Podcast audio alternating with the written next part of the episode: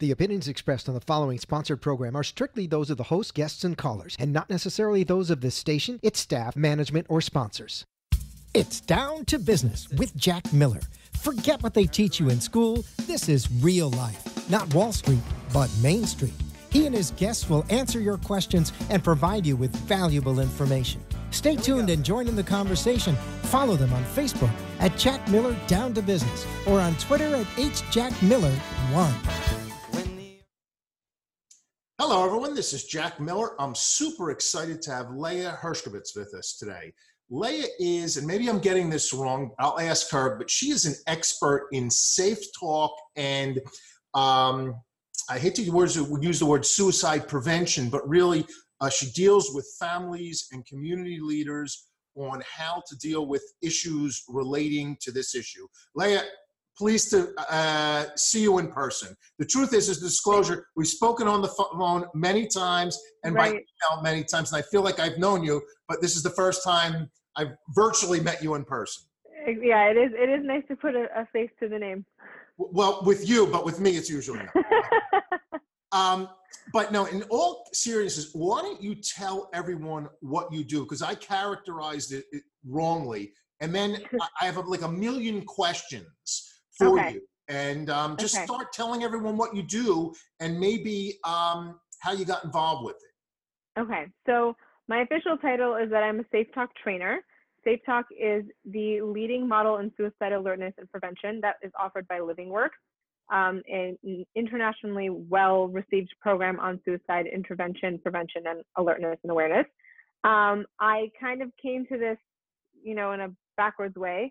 I've been the creative director at the Chabad Teen Network for 6 years, and always was passionate about mental health and, you know, awareness around mental health, but never really had the background or didn't really know what I was, you know, wanted to do with it.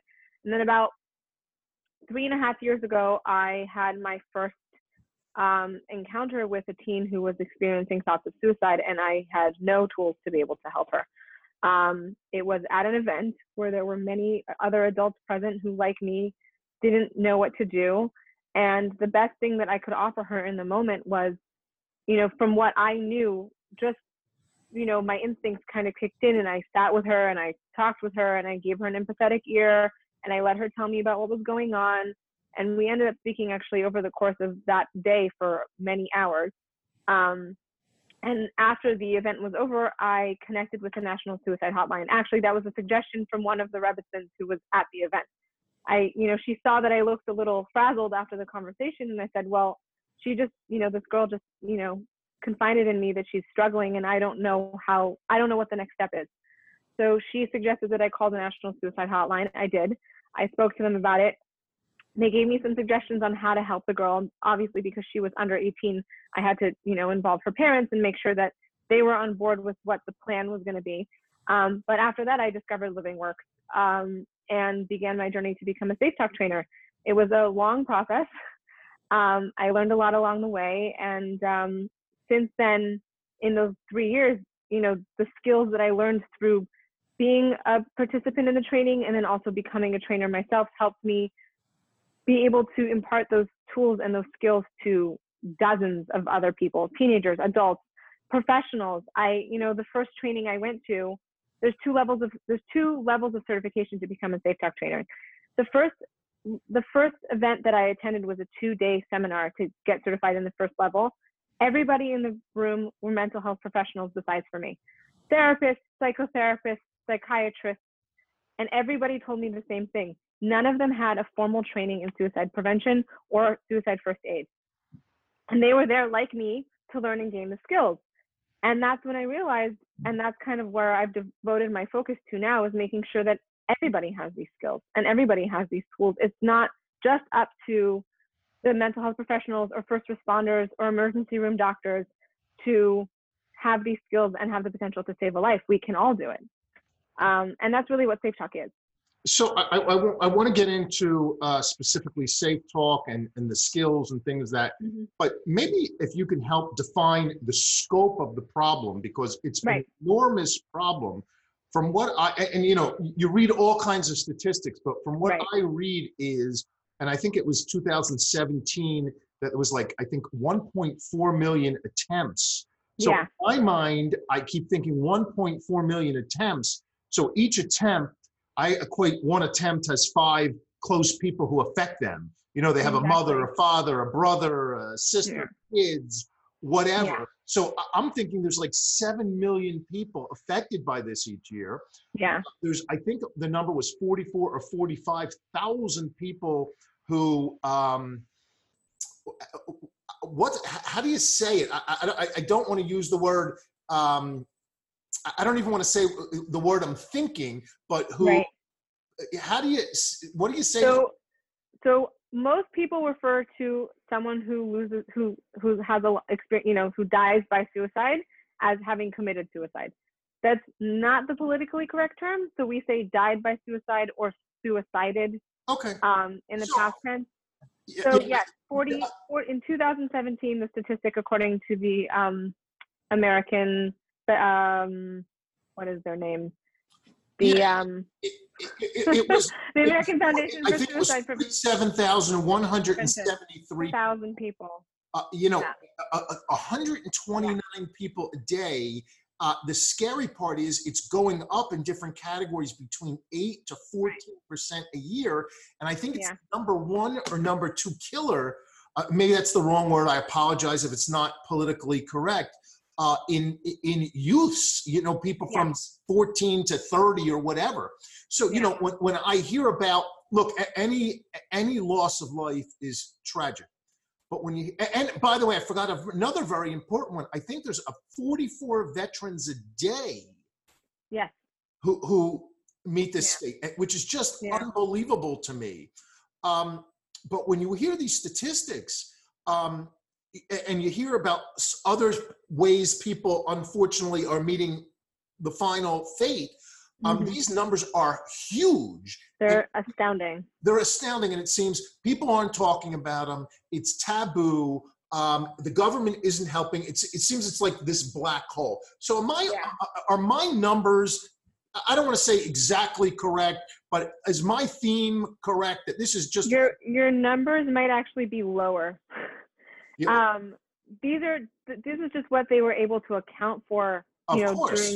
During that search. I mean, it could, and it becomes higher in certain populations, youth, veterans, even, you know, I never associated suicide or suicidality with, you know, the elderly. That was something I learned is a huge issue, you know, ages 70 and over. The suicide rate in that community, because they're experiencing loss of family, loss of mobility, you know, they're retiring, they're isolated and lonely.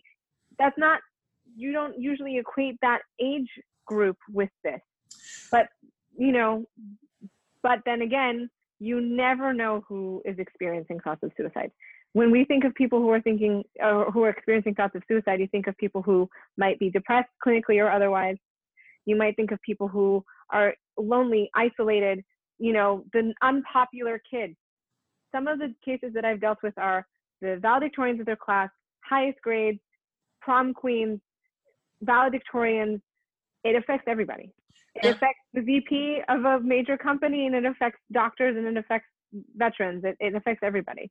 Yeah, I also want to bring out that the fact that it spreads across race and religion and Absolutely. Affiliations. You know, I obviously, I'm not an African-American. I'm a middle-aged, white, Jewish guy. You know, I couldn't be more bread and butter than that.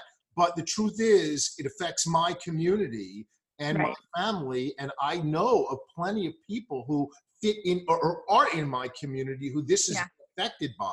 Absolutely. It spreads across everybody. Yeah. And I think, you know, one of the and I think this is part of the fact that it's a stigma. We don't talk about it. So we assume that it only affects certain cultures or certain types of people. This is an issue that everybody's dealing with. You know, the middle class might be dealing with it differently than the, you know, upper class or the lower.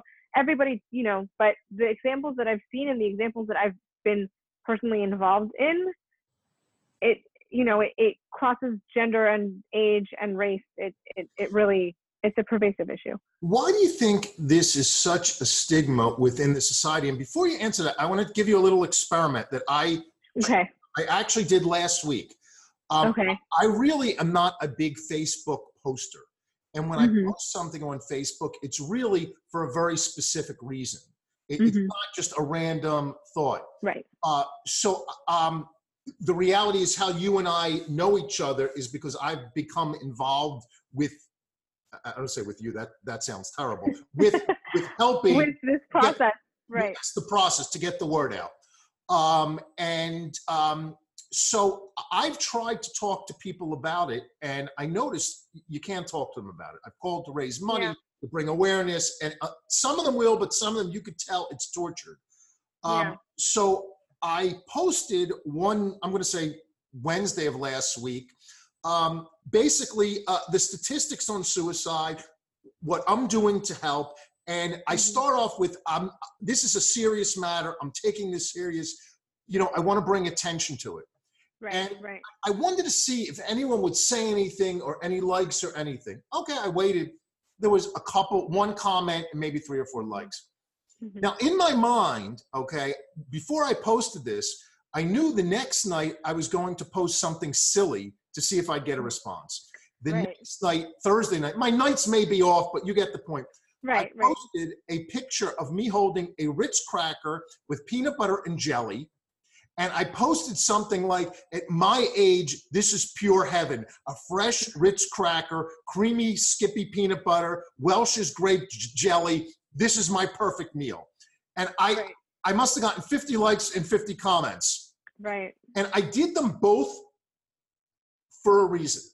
Right. You were testing out. Yeah, you were testing it out. And I've tested out with Facebook different things before. So why is it that people aren't doing more, or why is it what's the issue here? It seems to me it's affecting so many people. This should be a national crisis. You know, you don't hear it on the news. You don't hear it. And by the way, it's not unless it's a celebrity or a well-known. Look, and even then, it's a two-day story. Last year, I forget the fashion designer, David Spade's sister. Kate Spade. I never heard of her before, but she met this Spade. I own a lot of things from her brand, so I'm familiar. It's tragic. Yeah. But you know, but what happens is it's on TMZ and it's on the news, but nobody is talking about solutions. And is it because are there solutions? I don't know. I'm just asking you. Right. Why do you think it's taboo? I'll start by saying this. I don't want to assign a global meaning to why it is or is not, but I'll say this. There's something so painful about the loss of life across the board, right? Death is painful. It's hard for us to deal with. It's a very difficult experience for us to go through when we lose someone we love, when we lose someone we know. How much more so when it's, you know, it's like the decision to end their life was in their hands. There are a lot of, you know, let me put it to you this way. True or false, the issue, you know, the very, very pervasive issue of drunk driving, right? Now, everywhere you go, every billboard, if it's not don't drive drunk, it's don't text and drive, right? Those were two stigmas. Somebody would get into a car accident. Oh, but he doesn't drink. Oh, but he would never do that. And people were so, you know, they felt so much shame over, you know, that being a possibility that they kind of hid it away. And the same could be said for domestic abuse. We don't talk about it. We don't talk about it. It's painful. It's hard to look someone in the eye who's going through something like that and not kind of jump away from the emotions that we could be feeling. And I think with suicide, it's something similar. How hard is it to look someone in the eye who's lost someone to suicide and try to even come to any kind of understanding of what they're going through? And God forbid, we should never know something like that. But I think, you know, shame is very pervasive, and it's very deep, and it really hits you in the core. And the thing about shame is that the less we talk about it, the more it kind of sprouts up and the more it festers and the more it continues to bubble. But people don't know how to start the conversation. You know, when the conversation about helping people who were experiencing domestic abuse started, nobody wanted to talk about it. Nobody wanted to talk about it. Nobody wanted to touch it. If you would post something on Facebook, you know, Facebook existed 20 years ago when the conversation about domestic abuse was starting, people, you would get no likes. You know, if the drunk driving thing, same thing. It starts, like the shame surrounding it, I think, is because people are afraid. They don't know how to talk about something that hits, a lot of times hits close to home. There are so many people that I know that I didn't know had experiences of suicide in their own family, either that someone did take their own life or tried. And we don't want to talk about those things. We don't want to touch them, but I think the way to break it is to continue having the conversation. Everywhere I go, I'll get in an Uber, I'll be on an airplane, people will ask me what I do, and I say, I teach suicide prevention and alertness. Now, I'll tell you something. I was at a Shabbat meal this weekend. I'm gonna be teaching probably about 10 workshops between now and November of this year. I'm very proud of the communities that are stepping up to do this training. I know it's a very hard topic for a lot of people to discuss, and I think it's incredible that they're stepping up to make this commitment. Now, I'm gonna be in LA for a training Labor Day weekend. So there was a couple sitting across from me, and in all honesty, I was kind of waiting for the response that I knew was coming. So they asked me, oh, my friend who was sitting next to me said, how's the registration for the training going? I said, it's good, you know, we're getting the word out, we're posting flyers, we're doing everything. And this man who's sitting across from me says, oh, I have a sister who lives in LA. What kind of workshop it is it maybe she'd like to attend? And I said to him in all seriousness, I looked him in the eye, I said, it is a suicide alertness and prevention workshop. And he literally recoiled. I mean, literally. I said, oh no, she wouldn't want to go to something like that. Not because, God forbid, it's not a serious issue, not because he doesn't think it's important, but because there's so much shame around talking about something this painful that people's tendency is just to go like this. And so I think the conversation changes when we empower people with tools, which is what Safe Talk is. It's a series of tools. When we empower them with tools that help them feel like they're taking responsibility and that they can take action to make a difference, rather than just, you know, putting it out there that it's an issue. When you invite people to take initiative, they take initiative, is what I found over the years. Okay, well, look, we're doing this. We're going to invite a lot of people to take initiative. That's the point of this. So what kind of tools do you provide people at these Safe Talks workshops? Okay, so Safe Talk, the model is two words: safe, which is suicide alertness for everyone, and talk, which is the four-step model of how to engage with someone who's thinking of suicide and getting them to additional help. The first is tell, T. The person tells or gives you signs that they are, you know, they're struggling with something. And tell it has two meanings. They're telling you in their own way, and you, by responding to them, are telling them that you're listening and are willing to engage with them. A is for ask. And this is probably they're all crucial steps, but I think the crucial part of this is that when you ask someone if they're thinking about suicide, you don't say, you know, you don't skip around the issue. In this step, we really teach participants to ask directly and feel as comfortable as they possibly can saying the word suicide. A lot of times, just saying the word is very difficult for people, understandably so. So ask, you know, invites them to ask the person, are you thinking of suicide? Are you thinking of killing yourself? Something that will give them a real direct answer. The next step is listen. So once the person engages and says, yes, I am thinking about suicide, you invite them to tell you, you know, you listen to them and they tell you what's going on, why they might be feeling this way, you know, what has caused them to reach this point. And then K is for keep safe connection. And that is the step of connecting them to an additional resource who can help them in the long term. So if that's the National Suicide Hotline, if it's a teen crisis line, if it's a therapist in the area, if it's a mental health resource, maybe it's a guidance counselor, or in some cases, maybe it's the police. You know, when a person is telling you, when you're listening to them and they're telling you, I'm planning on, you know, I have the plan, I have the method, I have the, you're not trying to connect them to a mental health professional. You're connecting them to 911. So it's really giving you hands-on tools, and there's practice as part of the workshop. Hands-on tools of how to engage with a person, how to show them that you're there for them, and then how to help them get additional resources. And there's obviously a lot of discussion. There's video presentations, there's question answer, there's practice. In these 2.5 to 3 hours, you're really giving them concrete tools that they can use. And I'll tell you from my own personal experience, I used these tools 3 days after participating as a Safe Talk, as an audience member, the first time I participated in this workshop. It really takes the fear, because I think people are afraid to act out of fear, right? What if I do something wrong? What if I say the wrong thing? What if, you know, what if?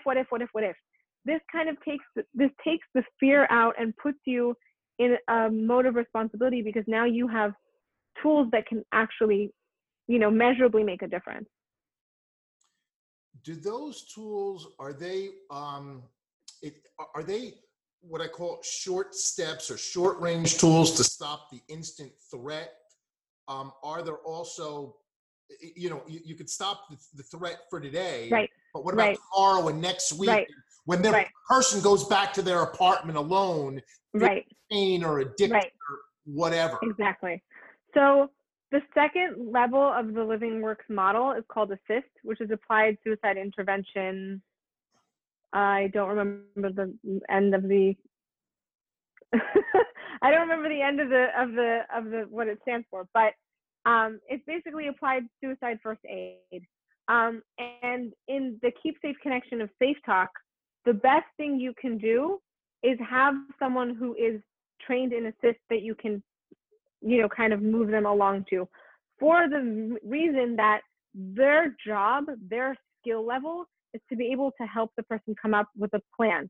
Is the plan of keeping them safe for 24 hours? Is it for a week? Is it for a month? How are they going to check up on the person? What kind of opportunities are they going to offer them to engage if they need more help? And I always invite everyone who participates in a Safe Talk workshop to, if they're 18 or older, I invite them to get the ASSIST training. It's a 2-day training. It is not a simple, you know, it's a much longer process. But having taken it myself, I can tell you that it, you know, for people who are curious about how to offer additional resources outside of the immediate response that Safe Talk offers, ASSIST is an amazing tool for that. So this sounds to me like it's people helping people. You know, we can't, I'm a believer in, you know, you don't have to say whether you are or not, I don't really, it's not relevant, in waiting for the government or, you know, Big Brother to help or whatever. I believe things have to be, we are our brother or our sister's keeper. Right. So I believe in, you know, it takes a village. It's about the communities. Absolutely. Step up. But I guess it goes back to, where do the communities, they think, oh, I know my next door neighbor has a problem. If I go intervene, I'm going to be the bad guy. Or where do you cross the line? But it seems this to me is about an army of great people like yourself looking to help people in need. Right. And I think that's part of the importance of what these skills offer, is that we shouldn't have to wait for somebody else to take control. We shouldn't have to wait for somebody else to take the lead or decide that they're going to, you know, do something about it. I mean, look, the United States of America, we're a very empowered country. People see an opportunity, they take it. They see a need that needs to be fixed, you know, a pothole in the ground, they're the ones patching it up. It's a great and kind of idealistic idea to believe that we can wait for everybody else to step up to the plate. But the truth is that all of those, you know, we all become leaders by stepping up to the plate. Look, I belong to the Chabad sect of Orthodox Judaism.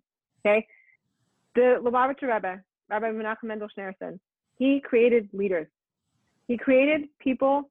He created an entire generation of people who saw opportunities and didn't wait for other people to you know, make those opportunities happen.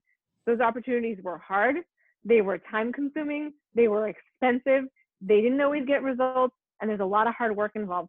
But I think that anyone who's ever been in a leadership position knows that we don't wait for other people to grasp opportunities. You know, I mean, look, when I started with this 3.5 years ago, I was nervous. I was worried. I didn't know what people were going to think. I didn't know if I was capable of it. But the thing is this, I could have waited for other people to take control, especially in the scenario where the girl, you know, there was a girl who I was dealing with at an event. I could have waited for 10 other adults in the room to take control. And I'm not blaming them for not doing it. But in that moment, I saw an opportunity. I said, I can either do something about this or I can pretend that I don't see it. But if I pretend that I don't see it, what kind of leader am I? And what kind of person am I? And I think at the end of the day, everybody's looking to be empowered. Everyone wants to be a leader in their own right, whatever that looks like to them. And I think this is one incredibly crucial key tool in being the leaders of this world, is looking out for each other. The same way that if somebody drowns, you know, you see somebody drowning in a pool, you pull them up. You don't let them go. Just, you know, you pull them out of the water and you either perform CPR or you find someone really quickly who can. And I think this is a form of emotional and mental CPR. So I agree. And you and I have had many conversations. Yeah, I drank the water. You could drink the water. Thank you. Marco Rubio gave us the cue, like, I think the last election cycle, we could drink our water. There you go. We can drink our water. That's right. The reality is you and I have had a goal, or we've talked about really bringing Safe Talks to every major community in the country over the next year, whatever. And I know you've told me that you think we can book 30 in the next 6 months, 9 months, whatever it is. Absolutely. I mean, we already have 10, so what's another 20? Look, you know my commitment. You know how excited I am about this. But the purpose of this video is for, maybe we're going to send it out to people who are going to those Safe Talk seminars, or people who aren't going to be there. So what tips can you give someone who's watching this video now, today, tonight, without attending the Safe Talks, if they know somebody who is, you know, who's in that state of mind? What can I do? What can you tell them? What should they do now? What they can do now, first of all, is sign up for a Safe Talk workshop. But after that, or before that, shouldn't be afraid to reach out to resources, to ask questions. A lot of times people see someone who they know who might be struggling, and they don't really know who to turn to or what to do. You know, the internet has hundreds of thousands of resources, but a lot of them are either old or the, you know, statistics aren't up to date. The situation, the advice that I give to people in these kinds of situations is pick up the phone and call the National Suicide Hotline. Tell them it's a non-emergency, unless there is someone who is in their immediate vicinity who is actively pursuing suicide. Tell them it's a non-emergency and ask them how they can be of help to the person. They will probably give them the 4 steps. And I'm happy to go into the 4 steps in detail for anyone who's watching this who can't make it to a Safe Talk workshop in the near future, or who's trying to decide if this is the right thing for them. There are so many tools that are available out there in the world for anyone who has questions about this. I mean, the American Foundation for Suicide Prevention has hundreds of resources, and they're always available to take people's calls. Same thing with the National Suicide Hotline. And actually, this is something that a lot of people don't know, is that the National Suicide Hotline is linked to the DD Hirsch Mental Health Center in Los Angeles, where I completed the first part of my training. They have staff on call at all hours of the day. They have trainers on call. If they have questions and they're not sure where to turn to, either for themselves or for somebody else who they know and love, the easiest thing they can do is pick up the phone. And if they can't pick up the phone because the person's sitting right next to them and they don't want to alarm them or alert them, there's also multiple texting lines that are available. Right from the comfort of your smartphone, you can text the National Suicide Hotline. I can give you the number right now. And, you know, they can just make that quick connection. And if they see that what they're learning makes them curious to learn more, then I absolutely invite everybody to participate in a Safe Talk workshop or an ASSIST workshop. It really, I really think it really makes a difference.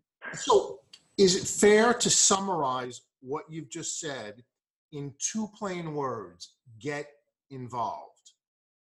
Yes, absolutely. Because I do something. I think, right. And, you know, knowledge is power. Knowledge is what propels us forward as a nation, as a society. And I think, you know, it's not, people say to me like, oh, what if I sit through the, you know, through the workshop for 2.5 hours and I don't come away with anything? And my response to that is, you never leave an opportunity of gaining knowledge and information without having learned nothing. You will always learn something, even if you don't feel like it's applicable to you right now, which, you know, some people come to the workshop and say, I don't really know how I'm going to use this. And then a month later, they'll call me and say, you know what? I never thought I was going to use this. And I just did. These skills are, you know, are there for a reason. And I think the best thing that anyone can do is reach out, get curious, and get involved. Gotcha. Don't turn your back. Get involved. Help the drowning person. That whatever it is, because whatever you do is better than nothing. Absolutely. That is the perfect way to put it. What did I miss? What didn't I ask her? What message do you want to convey that I didn't ask you? I think the message that I want to convey more than anything is going back to the stigma of, you know, people are very nervous to talk about this topic. They're worried about, you know, planting ideas in people's heads. They're worried about not doing the right thing. To that, again, I would say, I think that the way to beat the stigma, the way to end this, or the way to make a dent in it is to talk about it. I think as a community, you know, in the United States and beyond, we've learned that the issues get solved when, as a community, we come together and discuss how we're going to fix it. Hiding away from it feels comfortable, but it's not helpful.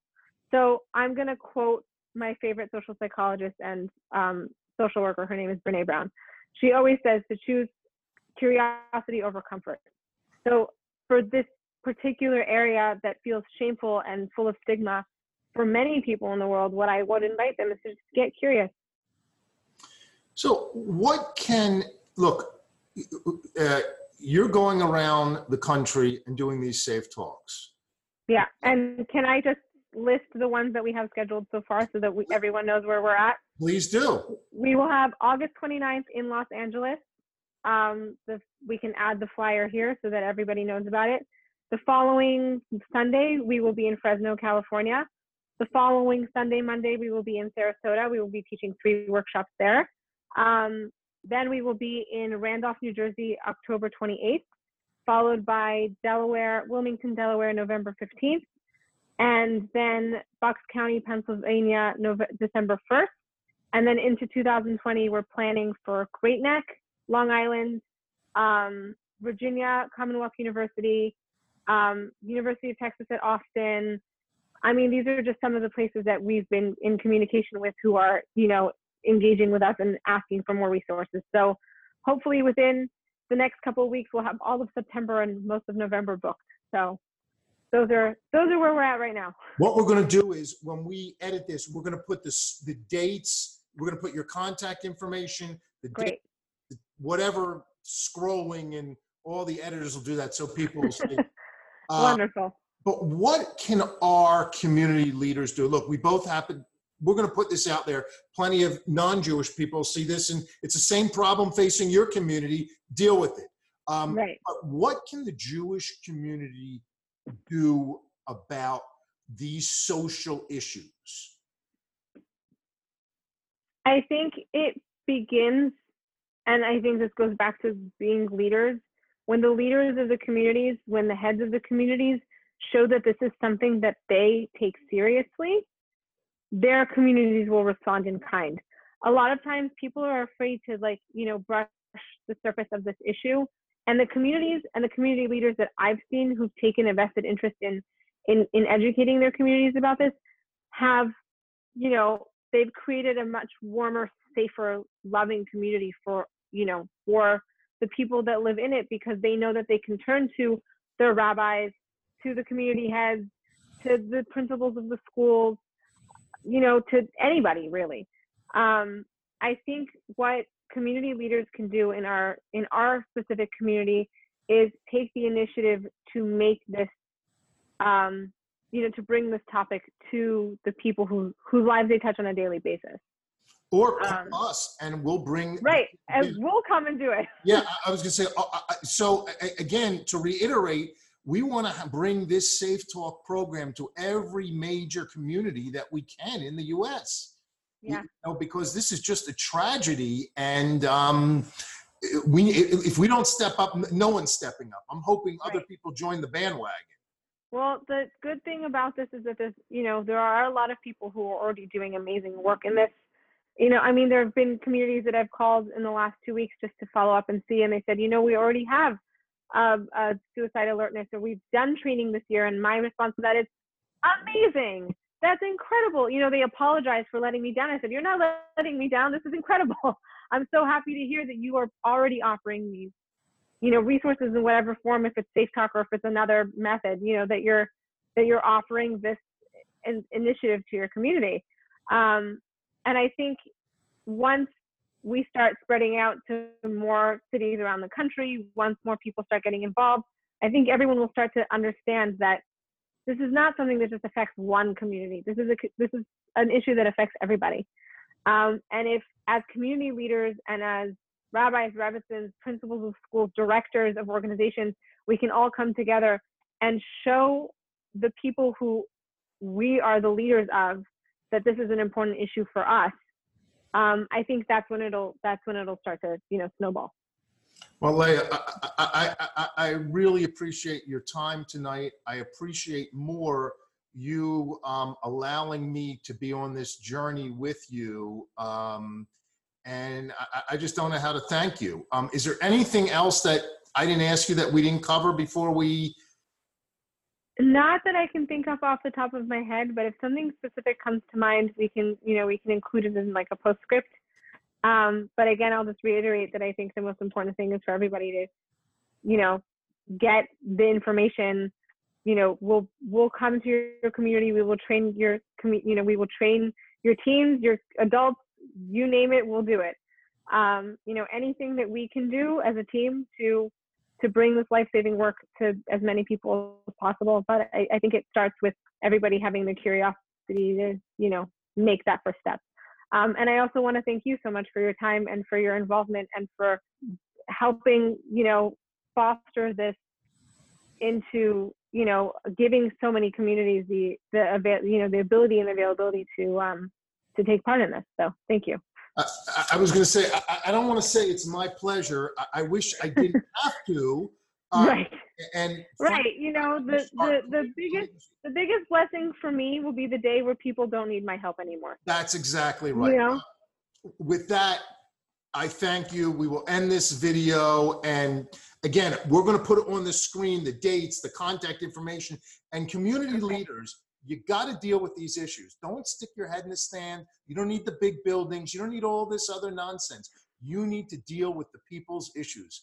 Again, our people are being, they're whatever reason, they're suffering from depression, they're suffering from addiction, they're suffering from drugs, they're suicide, gambling, divorce. You got to deal with these social issues. Nothing else matters unless you deal with the social issues. So I beg of you, please get involved. And if you don't like this program, come up with your own program.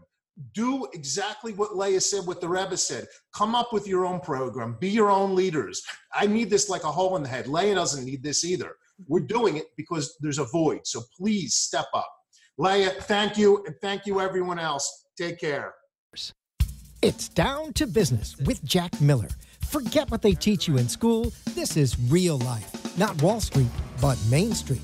He and his guests will answer your questions and provide you with valuable information. Stay tuned and join in the conversation. Follow them on Facebook at Jack Miller Down to Business or on Twitter at HJackMiller1.